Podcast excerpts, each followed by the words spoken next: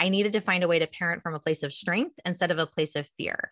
And so it helped me to use these skills to prepare my kids for the world. And in turn, that was allowing me to be more hands off because I felt like we were giving them the skills that they needed to be prepared to, you know, think for themselves, you know, think on their feet, improvise, you know, do that critical thinking and listen to their gut.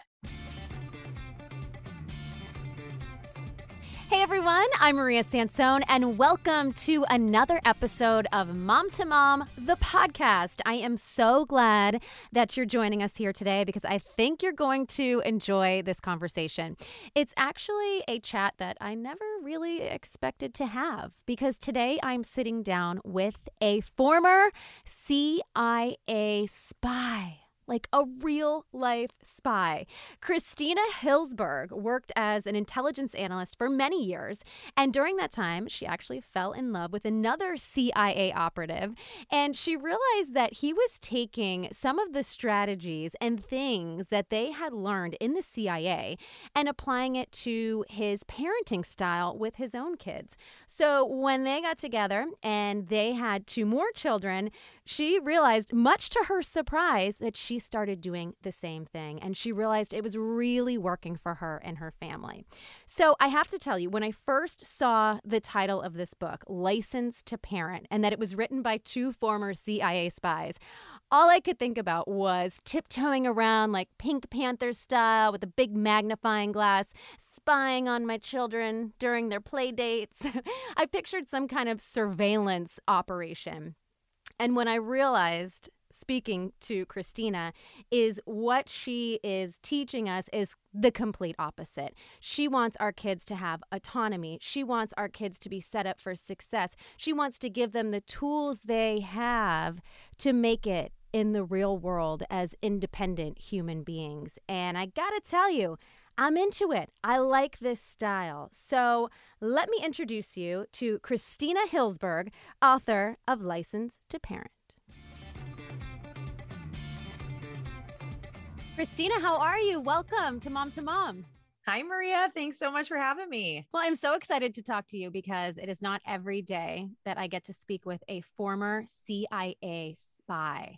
So, before we get into the book and your tips and your parenting style, back us up a little bit and talk about life as a CIA spy and how you even get into that line of work. Well, I like to say that it was more of a happy accident than any careful planning on my part. I studied Swahili and linguistics in college, and I was recruited right off of my campus. A CIA recruiter came. I knew I was meeting with a government agency. I didn't know which one until I was in the meeting. And I learned that my role as an intelligence analyst would include analyzing, you know, vast amount of intelligence that comes in from the field through various means, maybe from an operations officer, maybe from signals intelligence.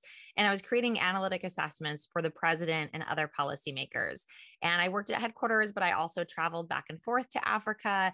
And it was just an amazing career that I accidentally fell into and ended up loving totally off track, but how did you get interested in Swahili? I was really interested in Africa after a high school research project and knew that I loved languages. And my school, Indiana University, has one of the best African language programs. And so the more I studied Africa and studied Swahili in school, and then I studied actually abroad in Tanzania, I fell more and more in love with it. So I felt really lucky that I was able to find a career where I could, you know, have that passion and work on it and have it go hand in hand.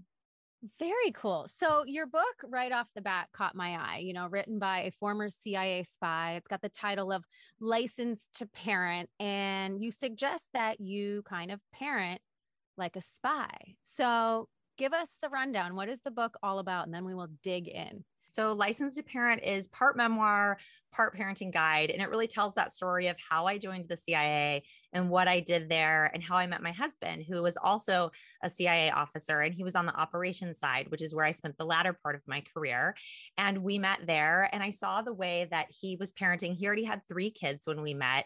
And I noticed right off the bat that he gave his kids a longer leash, more autonomy than I was used to seeing parents do in this sort of helicopter, you know, age of parenting that we've been in for a while. And I was really impressed. And I knew these kids seemed really well rounded. They seemed security conscious. They were making purchases themselves. They were riding motorcycles. They were really cool, independent kids.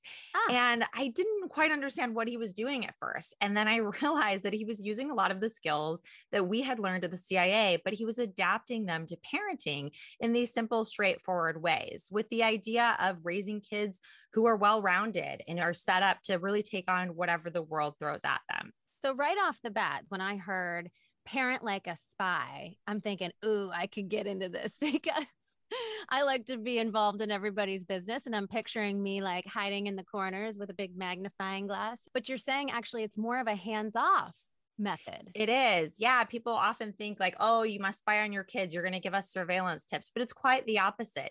You know, the idea is that when we give our, our kids autonomy and when we teach them these skills, because the CIA trains its officers to deal with anything, you know, life throws at them doing operations in the field, we want to prepare our kids for life in the same way. And we can't do that if we're not giving them these opportunities for independence to do things on their own. So it's really about teaching self sufficiency.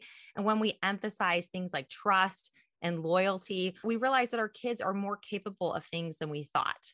So we do a mm. variety of skills in the book, and some of it are those kind of espionage skills that you would think of, like learning how to spot and avoid danger. But it's also things that don't come to mind immediately, like how to write.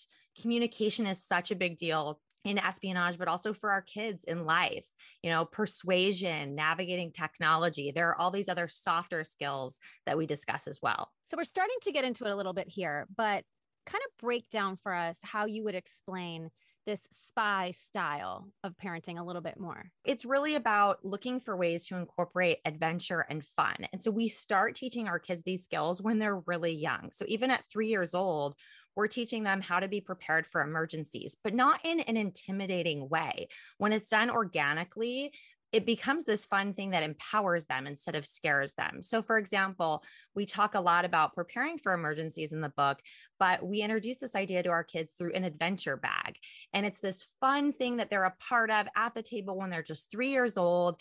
And you get really excited about every item you put in the bag with your child. You know, oh, a flashlight, band aids, you get them on board and they start carrying that bike on hikes wherever you go. And as they get older, that bag is evolving into a go bag and you're gradually teaching them more about the world. And I have to admit, you know, I was skeptical of some of these things when I first met Ryan. I was thinking like, don't we just want to let kids be kids?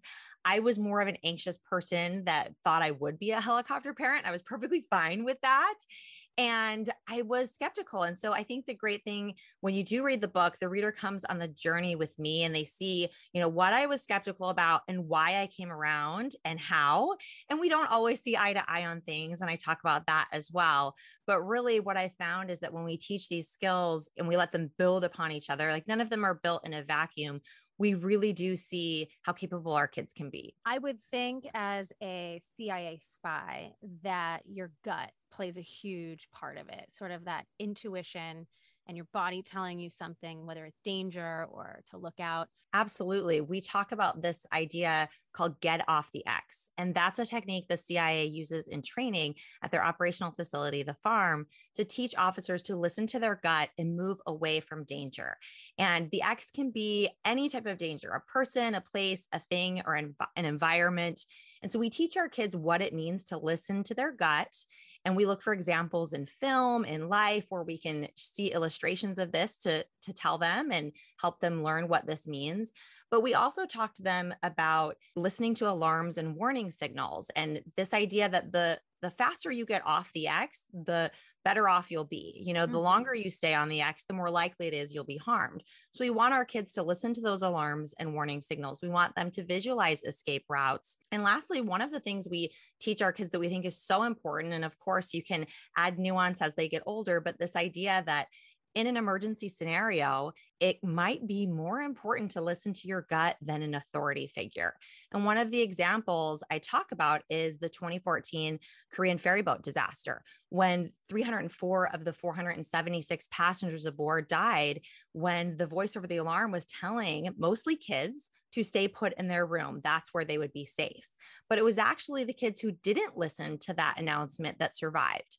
And so we want to give our kids you know, this knowledge of what listening to their gut looks like, what it sounds like, so that they have the best case scenario if they were in that. And we also like to stress very unlikely situation, right? This isn't about making our kids paranoid.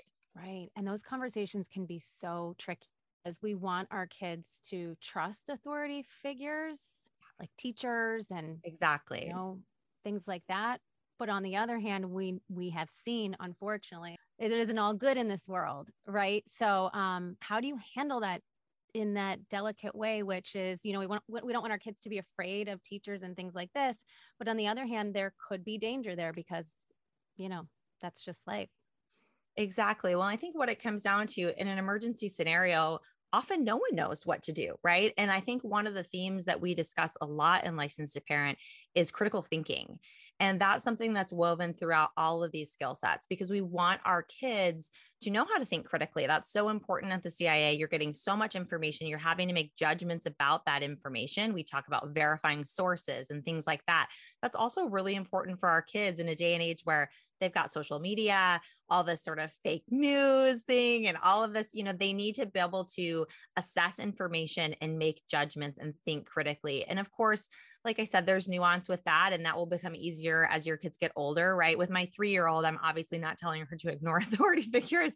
I need for her to very much listen to authority figures. Right. So there's a lot of nuance with that that happens over time as they get older. So you mentioned before that your husband's also a CIA agent, and you noticed that he was quite literally bringing his work home with him and incorporating work into his parenting style. So tell us kind of how your styles are similar and also how they differ. I gear towards more of like the helicopter parent naturally. I'm a black and white kind of thinker. I always have been because, you know, I was an analyst and I made data driven decisions. Whereas Ryan worked on the operational side where you very much had to live in the gray. I mean, the answer to a lot was in training was always, you know, it depends. And, you know, he's someone who views the world that way. And so I think we're different in that regard. And, you know, really we end up balancing each other out quite a bit because, you know, I came in with this anxiety into parenting because, you know, post postpartum anxiety is a very real thing and it's mm. something we need to be talking about more. And there are so many products on the market that really take advantage of parents' anxiety with their children, especially newborns. You know, there's socks to measure their oxygen intake, you know, there are GPS trackers, all these types of things that you can get. And I was veering towards those things because I had this anxiety. But what I realized is because of Ryan's personality, the way that he was parenting the kids, you know, I needed to find a way to parent from a place of strength instead of a place of fear. And so it helped me to use these skills to prepare my kids for the world. And in turn, that was allowing me to be more hands off because I felt like we were giving them the skills that they needed to be prepared to, you know, think for themselves, you know, think on their feet, improvise, you know, do that critical thinking and listen to their gut. So you talk about fear, and I can totally relate to that. I'm someone who had postpartum anxiety. I didn't know what it was at the time. I had only heard of postpartum depression. I thought, oh, this isn't me because I'm more anxious. Um, and turns out that's a thing. And you're right, people should absolutely talk about it. But fear plays into all of this as a parent, but also as a kid. And so, as you're introducing this style of parenting and also kind of these ideas to kids, how do you teach them these strategies without making them feel fearful that something bad's going to happen. It's all about incorporating fun and the spirit of adventure in everything you do. So, for example, when we're talking about this idea of get off the X, I love to tell this story of this road that we would travel on. So we call our kids the bigs and the littles because we have teenagers and a, and a three and four year old. And when we only had the bigs, when they weren't big at the time, we would take this road and it would go into a fork. And the very last minute, Ryan would say, Oh no, there's someone following me. And he would veer to the right onto the frontage road. And he'd say, Oh, we lost him. And the kids would cheer every time. And they knew this was coming every time. But this was like a fun illustration of what it means to get off the X. There was danger behind us, and we need to move away from it. Of course, we also talk a lot about if someone was actually following you in espionage, you would not want to lose them because actual espionage is not like what you see in the movies. You know, if a spy is being chased, they've done something terribly totally wrong. But this is just a fun example of how we kind of simplify it and start to teach our kids this principle.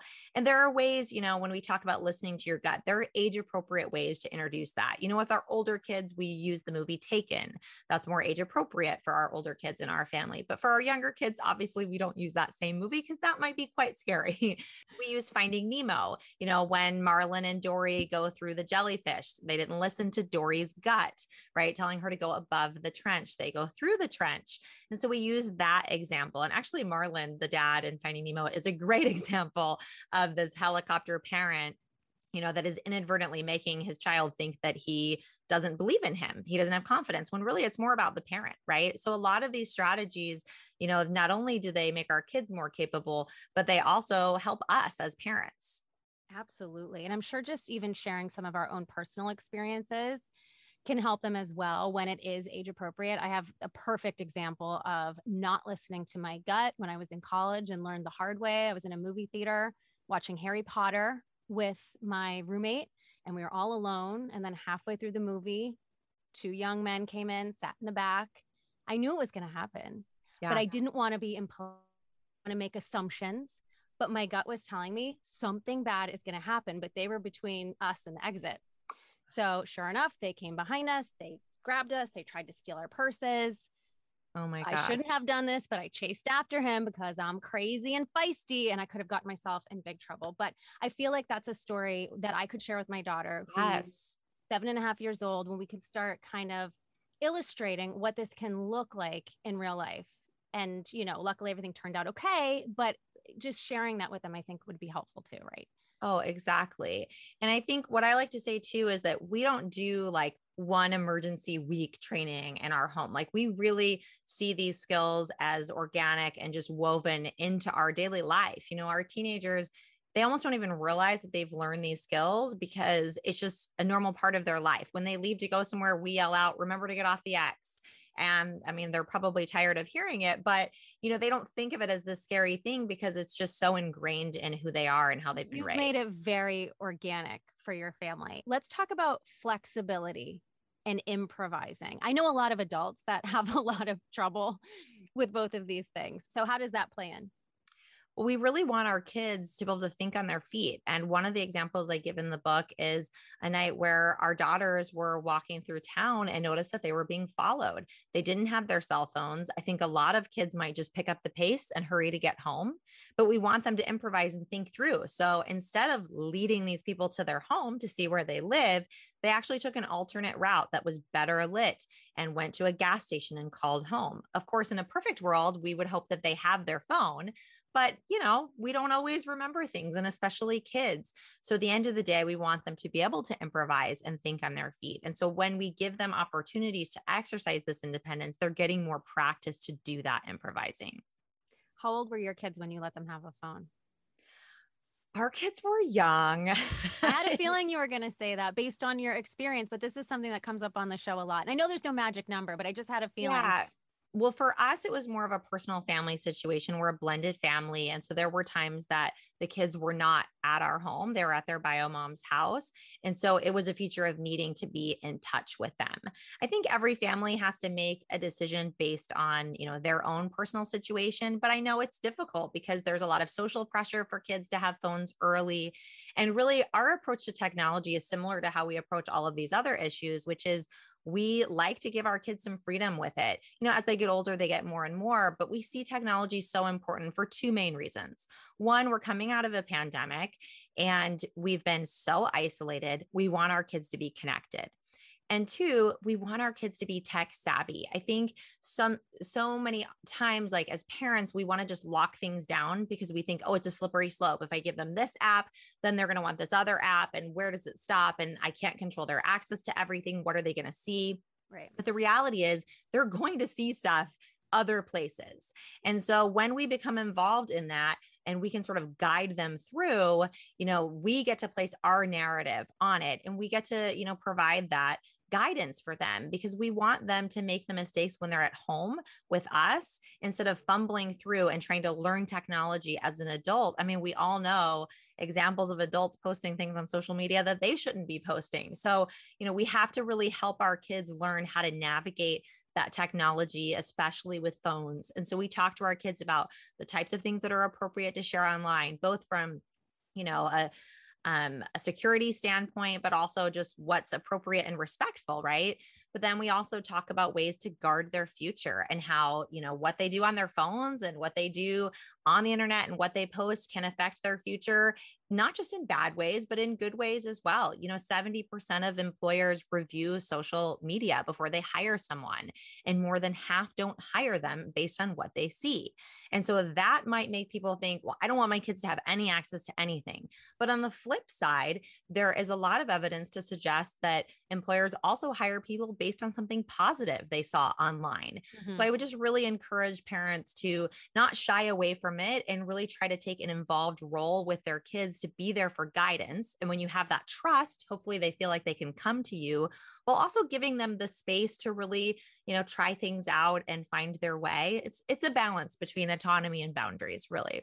So we've been talking about your bigs and your littles. So your bigs are teenagers now, is that right?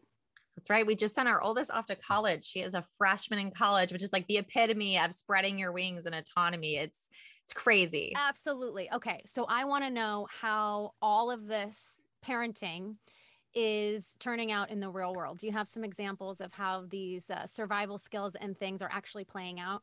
Absolutely. So, our oldest, who's at college now, actually this summer before she went, she did a huge road trip all around the western part of the US by herself. Whoa. And I can't imagine doing that. I mean, I did some driving at that age, but not that extent. I mean, she stayed with a lot of family along the way, but there were a couple of hotels that she stayed in and navigated by herself, you know, went to national parks, did hiking. And we were just so proud of her. I mean, and she called a couple of times for guidance, you know, basic things that you realize like, oh, they haven't experienced this, so they don't know this, you know, talking through the hotel check-in process and things. Oh my gosh. But we were You're so proud of nervous. her. Were you freaking out? we weren't. We felt so great. I mean it's it's crazy that like i i think of how far i've come. But yeah she did an amazing job and now she's you know off at college and i feel like we barely hear from her and i'm like i know this is normal. They're supposed to go find their way but but it's definitely an adjustment for our whole family to not have her around Oh my gosh. She's much more mature than I ever was.